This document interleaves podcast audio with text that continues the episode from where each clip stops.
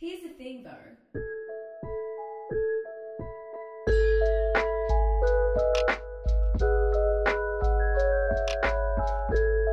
Hello, hello, hello, and welcome to another episode of my podcast, Here's the Thing Though. My name is Saliha, and I am your host. I'm here with the lovely Mitch Price, who is my producer slash editor. Hello. Before we begin, we'd like to acknowledge the Darug and Kurungai people who are the traditional owners of the land that we are recording on today. We'd like to pay our respects to all First Nations people, past, present, and future. We're recording on stolen land, and sovereignty was never ceded. Okay, so Mitch, how have you been this week? Been pretty good. How have you been? I've been, I've been good, busy, tired, but good. Busy. It has been a busy week. What have you been up to? I'm gonna pretend that I haven't spent last week with you. So what have you What have you been up to, Mitch? Just been trying to read, watching some movies, uh, dealing with the podcast release, and learning all that stuff. I guess. Yeah. Fake it till you make it as producer. I guess. We're definitely starting as like absolute novice babies, but we're figuring it out. It's all good. Um, speaking of our new podcast, I've made a podcast group for us. That's what I've spent the last few days doing is like Facebook modding. Lol. I know we all have some unsavory feelings towards Facebook groups. I am definitely the first person to say how much I freaking hate like Facebook groups. However, I'm hoping this one will be a little different because for one, I'm being I'm like vetting people who apply very very intensely. There are a bunch of good questions that you have to answer. If I think the answer is inadequate, I'm literally just like declining memberships. I'm trying to make it as safe of a space as possible for women of color who this group is predominantly for. Like obviously it's for everybody, but it's for me like the priority is having a safe space for women of color because that is something I've pretty much lacked my entire, you know, Facebook life. Um if you guys want to join the Facebook group, we'll put I'll put a link to it in my bio on Instagram. We'll put a link to it in the Spotify description as well. Cool. Anyway, let's talk about what we're gonna get into today. Mhm. Awesome. Today we're going to talk about diversity, tokenism, and being woke by proximity. We're going to talk about that in relation to a few things that have happened lately in pop culture and media, but mostly we're just really going to get into like token diversity and representation and like how much we actually give a shit about those things. So, I'm going to contextualize this a little bit with the recent GQ interview with John Boyega. Um, where he basically talked about his time with Disney on Star Wars and he pretty much criticized Disney for just like treating him like a token black star and how they kind of just gave him a really shitty role, didn't give him the narrative development that he expected, and basically catfished all of us by making it seem like he was going to be a far bigger character than he actually was in this series. Um, I really found that interview of his amazing. I think he's one of the few people to come out and really criticize Disney. Because Disney is, you know, ginormous. They own like everything. It's pretty terrifying, actually, in this horrible capitalist world, how much Disney owns. Um, I'm just going to read you guys some, I think, of the key quotes from his interview that have made headlines lately. There's been a lot of articles about it. I wrote an article about it, plugging myself. If you go in the link in my bio and look at my five articles, it'll be there. I think it's pretty good, so you guys should read it. But anyway, here are some quotes of his that I think are really interesting. I'm the only cast member who had their own unique experience of that franchise based on their race.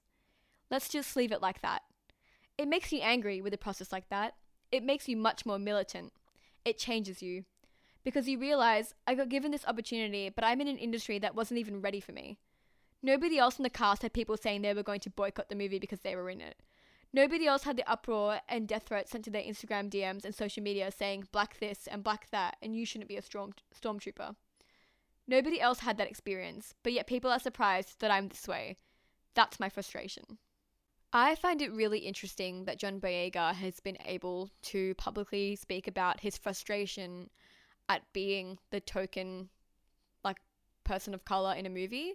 I feel like we are so often made to feel like we are lucky to be part of these roles, that we are lucky to even be considered to be a part of these roles, that I actually think it's really revolutionary for him to not be sitting there going and frothing over the fact that he was able to be in the Star Wars film. Like he does acknowledge in the interview that he is lucky to have this opportunity, but that doesn't stop him from criticizing how it was handled, which I just think we need so much more of because I definitely feel that I, sometimes I can't criticize people that have given me opportunities because oh well they've helped me so who am I to come in here and criticize them for being racist like I often feel gaslit by a lot of the media community and you know tone police and stuff about this thing so I think I really want to get into John Boyega's I guess experience and how we're reacting to it because he he's been getting like a lot of hate for this interview like people have been telling him you know, oh my god, look at the audacity that this black man has to criticize Disney after they gave him such a huge film and made his career and blah, blah, blah, blah, blah. But what I find most interesting about this is the fact that, yeah, he suffered. Like, he suffered in his role as being the only black man in this very, very, very famous, you know, franchise. It's it's Star Wars. like it's Star Wars. This isn't a niche thing. This is something that everybody has either seen or like knows somebody who has watched it. Everybody knows Star Wars. And what I want to kind of get into is how much people aren't focusing on the suffering that John Boyega experienced while being the black man in this movie. And how much that seems to be like irrelevant to the narrative of telling him that he's lucky. Because is he is he really lucky? Is he really lucky if the cost of him being in Star Wars was endless trolling and hate and boycotts and feeling dehumanized and really having to feel the brunt of racism in this white supremacist world without any protection from Disney. And I think we'll talk a little bit more about Disney's role in this in a second. But I want to discuss the expectation of people of color to suffer in their diversity roles and that to be seen as like a sign of progress that like there are martyrs for diversity and that we're willing to throw people of color under the bus as the first to do something because it's progress it's representation. Like what is the cost of representation? I guess that's what we're going to kind of get into today. What is the cost of representation let's localize this a little bit Obviously, I have talked endlessly about The Bachelor. I'm sure you're all pretty sick of it now. I mean, I'm I'm pretty sick of it too. But it's relevant here because of Areeba, who was the contestant that had to deal with some pretty disgusting racism on the show, but also she was the only kind of very visibly non-white person on the show. She was the only very dark-skinned person and she was on there for a lot longer than the other dark-skinned people who were booted pretty quickly off the show. I loved seeing Areeba on the screen initially. She is Pakistani Australian. I am Pakistani Australian. It is the first time I've ever seen somebody like me, or of my, I should say, ethnic heritage, um, on TV literally ever. I have never seen Pakistani representation on TV. I don't even know that many Pakistani people in real life, to be honest. Um, it meant a lot to me to see her on TV and to see her as somebody, I guess, desirable. But she wasn't marketed as likable, and she certainly wasn't marketed as another contestant. She was immediately otherized. She was immediately villainized. Then she had to endure racial abuse on TV, which was obviously not fun for me as a Pakistani person to watch. And then we kind of all just like glossed over it and forgot about it. And if we weren't ignoring her racism, we were praising her for being, you know, the brown woman on this TV series. Areeba herself says on her Instagram that she's like so grateful for this opportunity, that she's so glad that she's able to represent her people, etc., etc. But I'm just like, is that worth it? Was it worth it for me to see Areeba on TV, but then also to see her abused? Was it worth it for me to have a Pakistani Australian woman on TV, but then also know that she was trolled? I was on her Instagram page and she was getting like hate from racist people and the way she was villainized and vilified. I just think, like, was this good representation? Did this mean anything to me? And it makes me wonder, like, how progressive is it to have a person of color in a franchise if the actual franchise doesn't really acknowledge like the context of their race and how that's going to treat them outside of the set because with Reba, again, nobody really acknowledged the fact that it was a pretty big deal that she was like one of the only non-white women on this show. While marketing otherized her and made her like an exciting thing for us all to watch. Like she was definitely the one getting the most promo shots because look, we have a brown woman, guys. Please watch this show although like it was just pandering to a lot of us like people of color or lefties that kind of don't really watch the show because of how whitewashed it is but like i didn't actually acknowledge the societal place that she had in there. It didn't acknowledge the white supremacy in that show. It didn't acknowledge the fact that she was constantly looked down, looked down upon, tone policed, villainized. It didn't actually deconstruct any of that. there wasn't actually a self awareness to her place in the show. And so I'm starting to wonder if it actually meant anything and if it was worth it. And it's just like, how much are we willing to sacrifice for good representation? Does it mean this much to us? Is it this important? Because while on one hand, I completely understand the importance of representation for kids to just, you know, not hate themselves. Like growing up being a dark skinned person watching Australian TV, you're always feeling inadequate and unattractive and like you don't fit in into society. I can like remember very explicitly every single cartoon I watched that had a dark skinned woman in it because I latched onto those as a kid. It was like the only time I got to see myself even vaguely represented. And even then, they were never like Desi women. They were never Indian or Pakistani or Southeast Asian. They were usually black women, but it was as close as I got to a non white figure to look up to, and I was on that. But now I'm just like older and I guess wiser and with far more nuanced politics, and I'm like, is this is this politics? Like, is having a brown woman on The Bachelorette actually progressive politics? Like, let's talk about the upcoming Bachelorette and the fact that Elly Miles and her sister were cast as the two female bachelorettes. They're both white, blonde women. And the outrage I felt at that. I wrote an Instagram post about it because I was just so shocked at like the fact that they would still do that after for so long people had been asking for a non-white bachelorette. It was, like I felt outraged, I felt upset. And like I was I was gunning hard for a woman of color to be the bachelorette. Like I was invested. But now I'm thinking about it and I'm just like, do I want a brown bachelorette? Because after seeing the abuse that Areeba endured, after hearing about the way John Boyega has to deal with hate and trolls for his role, like, do I want to throw a woman of color under the bus for the sake of my own need for representation? Am I willing to sacrifice her and her mental health for the sake of representation for the next generation? Is she even going to change the political sphere by existing in this space? Like, I just don't know if that means anything. And it makes me wonder because if these spaces are inherently unsafe for women of color, and they are, like we've we've seen it pretty clearly that the sets that then go and get people of color on their show as token diversity applicants, they don't make the set safe for them. They don't make sure that there's no racism around. They don't even protect them from outright racism that's happening on screen. And in the case of The Bachelor, they use it for entertainment and laugh at it. It's pretty disgusting. We're obviously going to be stepped on and treated badly and expected to take it. And I don't really wish that upon anyone. And I don't really expect any brown women to do that for me. And I certainly don't want them to. And so it just kind of makes me wonder like, is this where politics is at? I feel really conflicted because, on the one hand, I want representation. I want to normalize seeing people like myself on screen. And I'm sick of white supremacy. I'm sick of this idealized white image that we got on TV all the time. But on the other hand, like, by gunning for a brown bachelorette, by begging for representation from these like ginormous corporations that don't give a shit about us, are we just expending energy into something that doesn't actually change or dismantle the white supremacist society that we live in? Like, if Disney is a huge capitalist organization that owns half the world and will never be conducive to our interests, are we wasting our time putting energy into getting a person of color into its hostile clutches? I do wonder if I'm like getting lost in liberal feminism by wanting a brown batchy. Isn't that just dangerous and irresponsible on my part, wanting to throw a of, a woman of colour into this like vicious Australian media sphere? Who's going to protect her? Why am I okay for her to be used as collateral damage? Just like for, for like just media, for TV. Like, does it matter? It doesn't make a difference. Is it worth this sacrifice?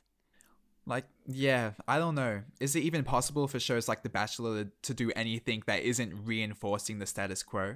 Like, its very premise centers on heteronormative relationships. Its cast is majority white, middle class, and have conventionally attractive bodies. And it just sort of reinforces that the realm of traditional romance is exclusive for these types of identities. And most problematically, I just I'm not sure if this type of diversity is going to really change anything. I'm not sure if this is where politics exist because this is where quota checking diversity spawned by market research and audience demands doesn't do anything but harm the contestants or actors involved. It doesn't platform other identities, but instead highlights them as different, you know? Like it highlights these people as exceptions to the norm because these norms are defined by white heteronormative middle class spaces. Uh, in a way, it reinforces whiteness by showing difference and drawing attention to these people's, you know, their otherness and their identities. It's just sort of paradoxical nature of representation. The fact that representation can reinforce and highlight whiteness in a very complicated and difficult way. Yeah, exactly. If anything, the representation and diversity exists to further alienate us and just to show us how much we don't fit into the white supremacy narrative. Like, especially with people like Areeba, for example, in The Bachelorette. Like, she was put in there as different to all these kind, like these other white girls were just kind of like innocent and like you know a bit lovey-dovey and cute and like a bit bubbly and then Areeba was like the dragon lady like she existed there as the other as different, as more aggressive and angry and less lovable and less likable and not what we want in romance. Like Areeba was put in there to be the opposite of ideal. Mm, exactly. It's not an expansion of voices, it's a disruption. Look, when it comes to representation, I think you're right. It doesn't mean anything if the representation we do get on screen just reinforces like the white supremacist narrative that we're getting anyway. But I don't know. Even then, I'm on the fence because it's just like I want it though, and I know everybody else wants it though, and I just like want to feel normal and I want to be accepted. But I think, like, when it comes to feeling accepted by these companies, like, here's the thing though: these companies don't give a shit about you and your diversity. They actively have a hand in maintaining like the current power structures that deny you entry into these places in the first place. And when we do get in, they make sure that we're palatable to a racist audience. They muzzle us to make sure that, you know, we're not too black, we're not too Asian. This is like, this is relevant to Netflix and its constant casting of biracial women as black women. It always has like a mixed race person play a black woman because of this proximity to whiteness, right? We're constantly palatable, we're constantly muzzled, we're not allowed to exist as our most intense form as a person of color. And it's just like, is it worth it then? Because like, look, let's talk about let's talk about making people of color palatable. All right, let's talk about when we do get diversity. Is it really progressive if we're just made palatable to a white audience and if we're just written off? And I feel like I'm gonna bring this back to John Boyega and Kelly Tran, who was an Asian woman in Star Wars. She we were very excited to have her on there as like her and John Boyega, I guess, were the two kind of like ethnic representations we were all gunning for. Like they were marketed to be this like really exciting thing. It was definitely made in the promos to seem like a significant part of Star Wars and it was supposed to be progressive, right? And yet you go and you actually watch Star Wars and both of them are just have like they just have the saddest most like non-existent storyline. It's completely watered down and the way they're treated as well is just shocking because John Boyega, literally, there's promos of him holding, um, oh, what are they called? A lightsaber. Mm, yeah, those things. Those yeah. things. Look, I will be honest. I don't know that much about Star Wars. I've watched the movies, but like, not that much. I didn't grow up on them. I've just seen them. Anyway, tangential. Let's get back to it. like, John Boyega is literally marketed as holding um, a lightsaber, he's supposed to be like force sensitive. You know, we're supposed to get like this really exciting thing of a black man wielding the force. We're supposed to get a hero, you know. And I think they start off with the new like trilogy as giving us that. Like initially, he is a really compelling, interesting character. I saw somebody describe it really well when they were talking about it because like he starts off as a stormtrooper and it's like it's almost like the camera was following somebody else and then gets distracted by him and then starts following him. It's really interesting. It feels a bit subversive. Like we zero in on a side character, a nobody, and we're so excited because we feel like nobodies. People of color watching these movies, we feel like nobodies, and we're about to see another underdog like us make it and then he doesn't. and then he isn't really force sensitive. We don't really see an expansion of his character. He has no character growth. And for the entire three movies, he pines after a white girl that's not into him. And then, like, the tiny little bit of romance he does actually get is from Kelly Tran's character, who is also completely butchered, exists for like five seconds, and then becomes a background character too. And the storyline she's given doesn't make sense. She's given a romantic arc with John Boyega, the only other person of color. Like, it's just so obviously pairing the two people of color together because who else would love them, right? You know, we're not we're not seen as romantic options by anybody else. And then it kind of just ends and we never talk about it. They don't even acknowledge that they like kissed in the next movie. It's just weird. Like the whole thing is weird and like disjointed. And I know people are gonna say, "Oh, but they were different directors." Blah blah blah blah. It's you know that's why it's incohesive. And it's like okay, but you can't ignore the fact that racial elements are also involved here. Like, it's not, there can be more than one issue, there can be more layers to this. Like, yes, part of the disjointed story is because behind the scenes everything was just fucked and like nobody knew what they were doing. But also, as John Boyega points out later, other characters got development. Here's a, here's a quote from his article. He says, what I would say to Disney is do not bring out a black character, market them to be much more important in the franchise than they are, and then have them pushed aside. It's not good. I'll say it straight up. Like, you guys knew what to do with Daisy Ridley. You knew what to do with Adam Driver. You knew what to do with these other people, but when it came to Kelly Marie Tran, when it came to John Boyega, you know, fuck all. So what do you want me to say? What they want you to say is, I enjoyed being a part of it. It was a great experience. Nah, nah. I'll take that deal when it is a great experience.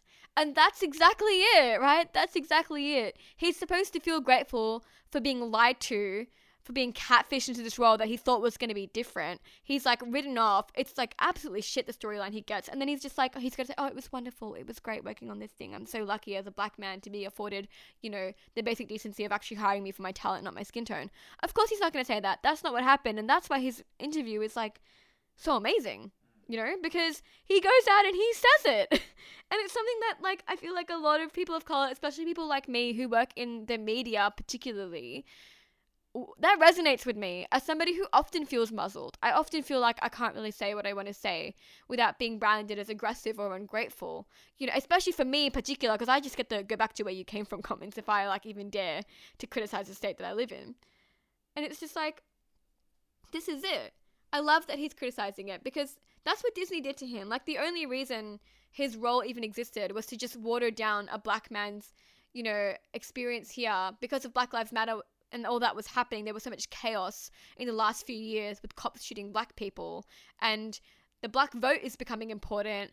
Black audienceship is becoming important. And of course, capitalists are going to capitalize off the fact that we want black representation, given the, you know, most recent movements around black lives. And it's just so opportunistic. It's so predatory. It's not genuine. None of this is genuine. It is just a marketing ploy that this company has done. They've used John Boyega, knowing his role, knowing what how he's going to resonate with black audiences who otherwise probably wouldn't watch a lot of these shitty movies. Like they purposefully capitalized and preyed upon black people's needs for representation. And John Boyega is a G because he actually just like called it out. I don't, I'm just gonna keep frothing over it because I just I just think it's great that he's it's like really amazing interview. Yeah, it's so you never see everything so sugar coated, right? Especially in the mainstream Disney realm, it's so sort of striking to see something so genuine, honest, and doesn't really give a fuck. Right? Yeah. Like he's not afraid anymore of losing his career, because I think he was initially um a few months ago after George Floyd was murdered. He gave a very passionate speech at a Black Lives Matter rally. It was pretty amazing. It's like it'll radicalize you. Um, and in it, he's like, you know, I don't care if I'm gonna get like I don't care if I'm gonna lose my job. I don't care if I can't find work after this. Like this is too important. And I think it's really incredible to watch because it's in that moment that you realize how much people of color really have to lay on the line all the time just to like defend our right to live. you know, for for John Boyega as a black man specifically, like the fact that it was potentially damaging to his career to like say Black Lives Matter as a black man is ridiculous. The fact that, you know, fighting against your own subjugation and criticizing the powers that be that are responsible for the death of your people is somehow controversial is ridiculous, right? And it just like it just keeps coming down to the fact that the only reason diversity exists in these spaces, like in Disney or in The Bachelor or whatever, like the only reason we even get token diverse contestants or stars is like for tokenism. It's meaningless. It's just these meaningless appearances and cameos that make the company look woke by proximity without them actually having to do anything, without them actually have like having to dismantle the system that prevents us from having these opportunities in the first place, right? And like I'm saying, woke by proximity again. I know I talked about it a little bit last week, but it's going to come up a lot when we talk because it's so true and it's a real experience that I have all the time. Like, I mean, even with John Boyega, like, look at his experience as a vocal black man and look at Disney co opting that, using him and then discarding him for the racists to eat alive. They just want to look woke by being associated with him. But do you think Disney gives a fuck about black lives? Do you think Disney cares that these things are happening? Of course not. Like, Disney cares about profits. Disney is a ginormous corporation, it's not a person. We're not humanizing it.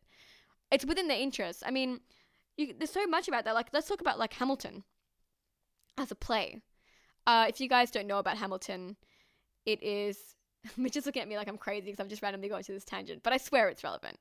Um, you're gonna think I'm so conspiratorial, Mitch. Oh You- no. he knows we had this conversation before and he disagreed with me. But Hamilton was released on Disney Plus. Um oh before I get I should just say what Hamilton is. Hamilton is a play it's like it's like revisionist history um that kind of subverts like the founding fathers and like blackwashes it. And it's like it's a pretty incredible play. It's very like nationalistic which i don't support and it glosses over slavery. But as a play it's pretty incredible. It's very witchy. it's very smart. Very clever. It's very well loved as well. And disney released it like at the height of like black lives matter. And i think it was really opportunistic and predatory because they actually had the rights to it for years. And they waited until like the height of black lives matter protests and the height of like discontent among black Americans to release this like nationalistic pro black play. And to me, that just says everything. Like to me, that's not a coincidence. I know exactly what they were doing. They were capitalizing off the anger of black people. How crazy is that? And they were pandering to them and they were like, oh, like how best can we prey upon the fact that black people are currently organizing and becoming radical? Let's feed them nationalist propaganda that also panders to their black identity. Mm. Right? you No, no, no. I- Do you agree I, with me, agree, Mitch? I agree. to be fair, when I did disagree with you, I hadn't seen it yet. And once I did watch it, as good as it is, it completely sugarcoats the traumatic history of uh, just of just America, the the absolute slave-ridden bloodbath um, this history contains. And I didn't realize how much of it is just sort of very legitimate liberal nonsense. Um, there is almost something very problematic about having a black person play slave a slave owner in the play. It just completely is is revisionist and just disregards the struggle completely. Yeah, and like, look, I say this as somebody who loves Hamilton. Like, I have seen it so many times. I know like all the songs by heart, but I'm also able to like look at it critically and understand where it falls short. It's not radical. It's subversive and black nationalist, and it's amazing. And I imagine that it's really great representation for Black Americans. I totally understand why it would hold a special place in their heart, and I respect that completely. But also, we can't ignore the fact that it romanticizes like the founding fathers. Thomas Jefferson, who was a slave owner, is played by Daveed Diggs, who was a black man. Um, Amazing rapper, by the way. Just want to plug that. yeah, Mitch is a big fan of David. Very Diggs. big fan. but like, let's just talk about the fact that Thomas Jefferson actually owned, owned. Oh, what a horrible word, but owned a child slave who was black, and he like took her to France with him when he went to France. And he goes to France like in the in the play, but it's just not talked about the fact that like he had a child slave who he took with him and impregnated like seven times. She was like essentially hmm. his like constant rape victim. So and she fucked was, up. Yeah, it's like how are we just like romanticizing these people, making them funny and likable? Like I don't know. It's you know, it's one of those things where it's like it's yeah, I guess it's liberal progressiveness where it like seems really progressive and it seems really woke because we're get, we're getting representation and we're validating um like the black identity, but also we're glossing over like actual slavery, which I think is very relevant here, and also it's just nationalistic. Like, why are we romanticizing the birth of America when it was birthed on the grounds of like um, the American economy started with slaves, like capitalism started with the slave trade.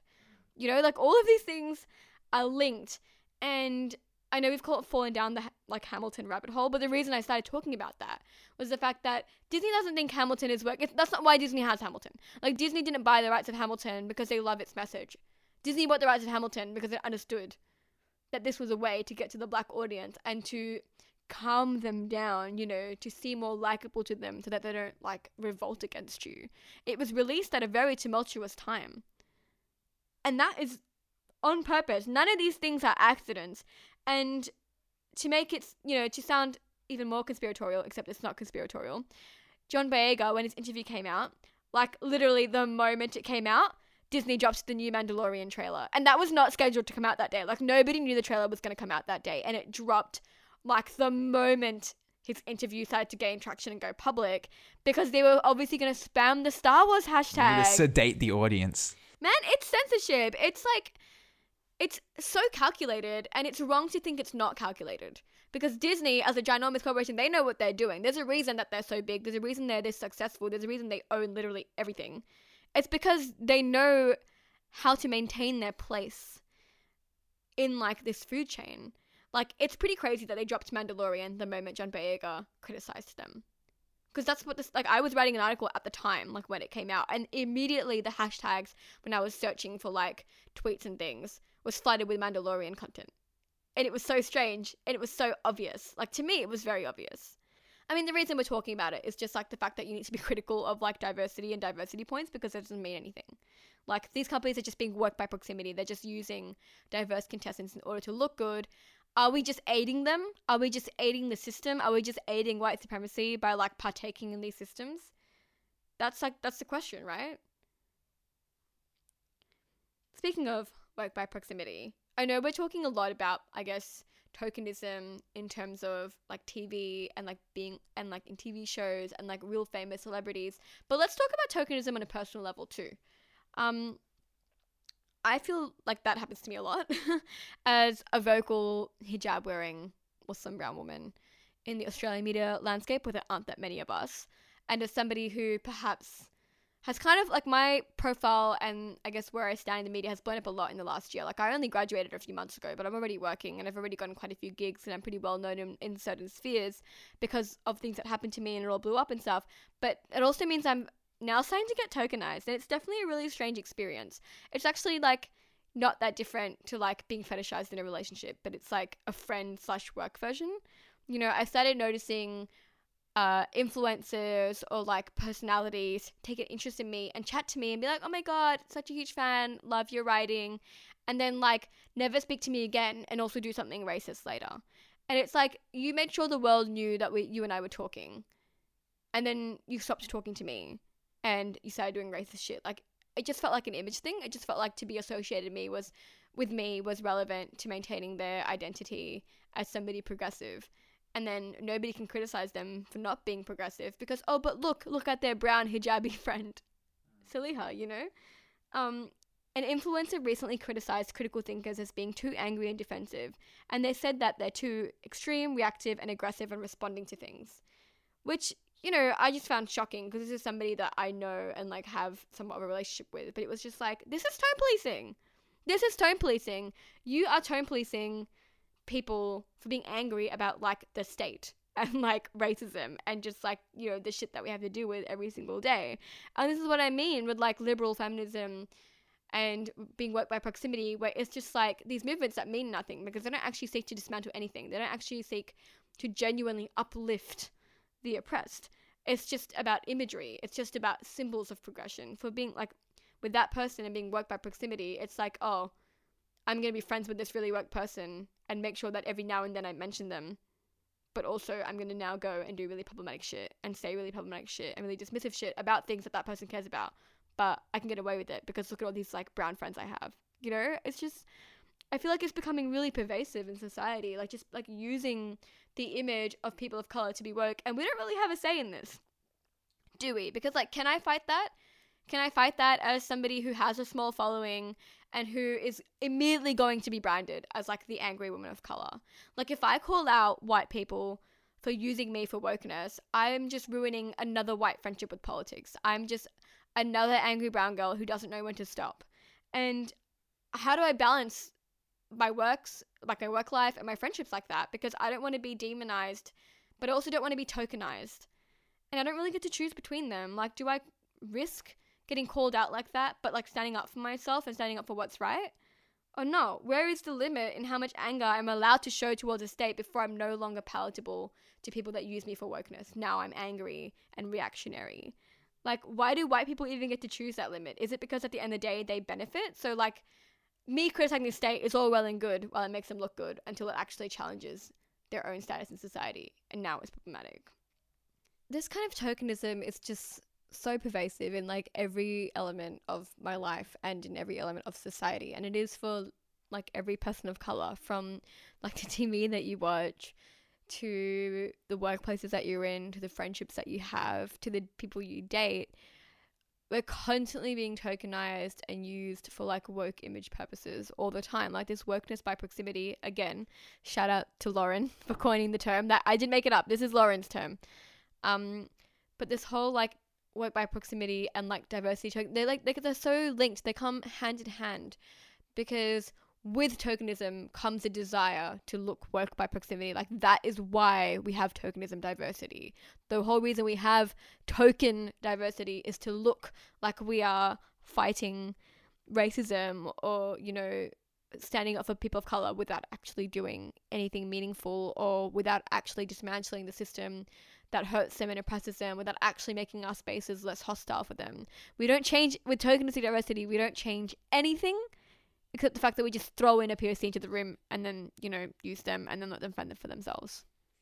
Yeah, exactly. I feel like throughout the podcast we've maybe spoken with some apprehension because a lot of the time this can sound a lot like a conservative argument when we're sort of uh, trying to criticize diversity or representation from the right perspective from a far right perspective is that you know this stuff is disingenuous and is merely to appeal to snowflakes. And actually, we like that these spaces are exclusive and are uh, predominantly white, certain types of identities, certain types of sexuality, and we want to keep these spaces like this. However, when we come, we come from a far left perspective where we're saying, actually, this representation isn't enough. This isn't satisfactory. This is the product of a capitalist system that is trying to pander to sort of uncritical liberal nonsense. Right? Yeah, and I just I do want to put a disclaimer here that like we're not criticizing people who go on reality TV and we're definitely not criticizing you for watching reality TV or enjoying it and you're absolutely entitled to enjoy any kind of you know diversity that you want to. Like I know that I really really value seeing a person that looks like me on TV like I binged Degrassi High. I binged it when I found out that there's a hijabi girl in it like literally for that reason and only that reason. Although I will say Degrassi High does a Muslim hijabi character really well, and you guys should watch it. I was actually hooked. But that's beside the point. The point is, you're not like a bad feminist or like a racist for wanting to enjoy that content and wanting to engage with it and w- for wanting a woman of color as a bachelorette. There's nothing wrong with wanting that. And there's nothing even wrong with fighting that. But the issue here is like don't expend all your energy there. Don't let that be the hill that you die on because while that's going to make you feel better and it's going to be better for our self-esteem. It's not actually going to dismantle racism and it's not actually going to change the system. So just like know what you're going to exhaust you. I feel like don't like i am pro having people of color on sets and stuff with some critical apprehension but i'm mostly mostly pro it if it can be done well. But also i'm not going to die fighting on this hill because i know at the end of the day this isn't what's going to liberate us. This isn't this isn't actually where politics are at. Mm. well it's the truth of it is is that it's actually profitable for companies to be diverse to appeal to a large uh, multifaceted audience because mm. it's more you know seats in cinemas it's more people paying for tv shows music etc so the thing is just because there is representation doesn't mean that these corporations are our friends that this is entirely positive. And it's important to be critical because often they do pander. Often the uh, the actors that play these diverse roles are the sacrifices of representation. They are just left to fend for themselves. The the production has used them, exploited them, and left them to uh, deal with the consequences of the racist mass of people that is uh, going to send them death threats, going to criticize their roles, and act like they had any real impact on the way that they were represented.